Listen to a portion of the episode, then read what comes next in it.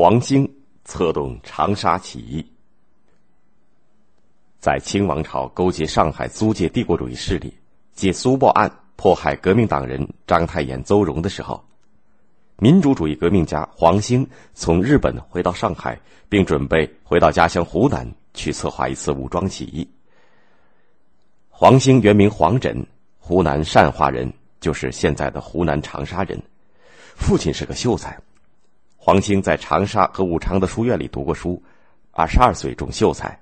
公元一九零二年赴日本留学，学习西方的革命史和科学文化知识。第二年，沙皇俄国拒不按约从我国东北撤兵，这是八国联军入侵中国时，沙皇俄国强占去的。沙俄的野蛮行径引起全国人民的抗俄怒火，黄兴和陈天华等留日学生组成巨额义勇队。在孙中山、章太炎、邹容等革命先驱的影响下，赞成用革命的手段打倒封建专制的清王朝，建立新的中国。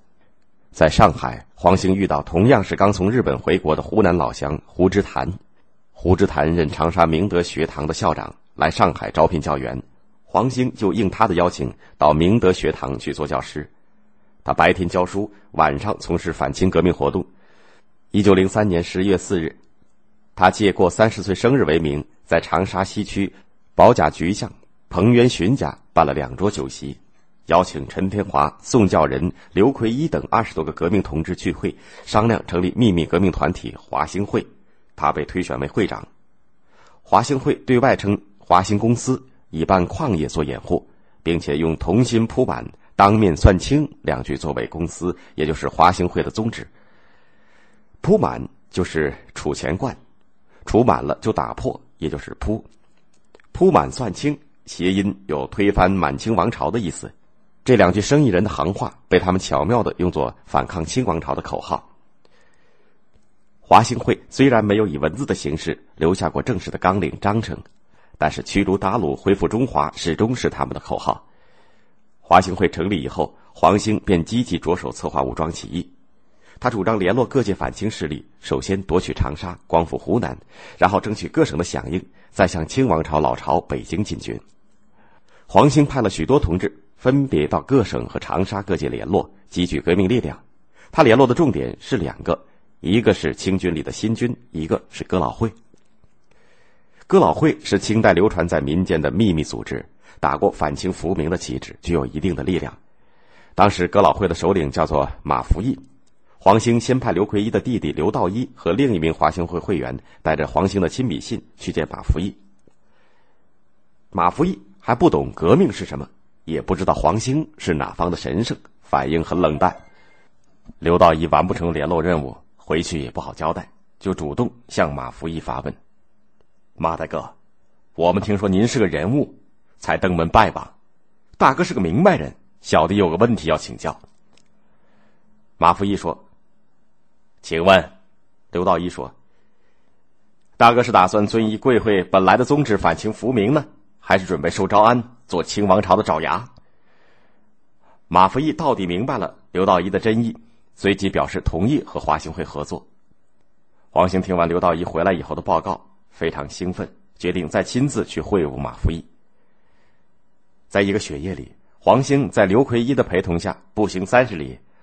来到香园茶园铺去会见马福义，在矿山的一座岩洞里，黄兴、刘奎一和马福义三个人坐在地上，燃起木材取暖，喝着酒，啃着鸡，坦诚相见，结义联盟，商量起义的计划，一直谈到了天亮。黄兴随后又和新军联络，新军答应参加起义，于是他决定在十一月十号慈禧太后七十岁生日那天起义。这一天。清王朝定为万寿节，要庆祝。湖南文武大员都要到长沙皇殿行礼拜寿。黄兴计划在那里预埋炸弹，只等文武百官一到，引爆炸弹，全部炸死，就能顺利夺取长沙的各处要地，取得起义的成功。但是华兴会组织不严密，纪律性也不强，许多活动处于半公开的状态。哥老会人员更是缺乏斗争的训练。因此，起义的机密计划被泄露。长沙财主王先谦得知黄兴等人要在万寿节起事的消息以后，迫不及待的向湖南巡抚衙门报告，清廷立刻派人四处搜捕革命党人，马福义逃往广西，华兴会和哥老会的不少成员被逮捕。十月二十四号早晨，黄兴刚走出家门，正要上轿，就碰上了衙门来抓他的捕头。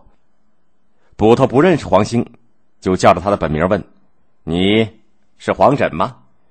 黄兴知道出大事了，就随口回答说：“我是来拜访黄枕的。他家里人说他到明德学堂去了，我正要去找他。”捕头信以为真，就跟着黄兴往明德学堂去抓黄枕。到了明德学堂的门口。黄兴下轿对捕头说：“你们稍等，我去叫他出来。”他一进学堂，就从侧边的小门溜出来，躲到一个朋友家里。后来又转移到牧师黄吉亭的教堂里。接着，他化妆成海关的官员，逃出长沙，转到武汉，到了上海。临别的时候，他和朋友约好，到沪以后立刻拍一份只有一个“星”字为暗语的电报，报告平安。他到了上海，果然拍了一封这样的电报。后来，他干脆就用黄兴为名字，黄枕的名字反倒不被人知道。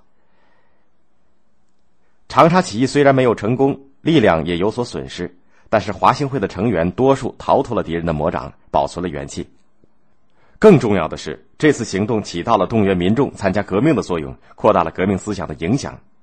后来，在华兴的鼓励下，华兴会的很多成员和他一起参加了同盟会。和孙中山携手革命，大大的壮大了革命力量。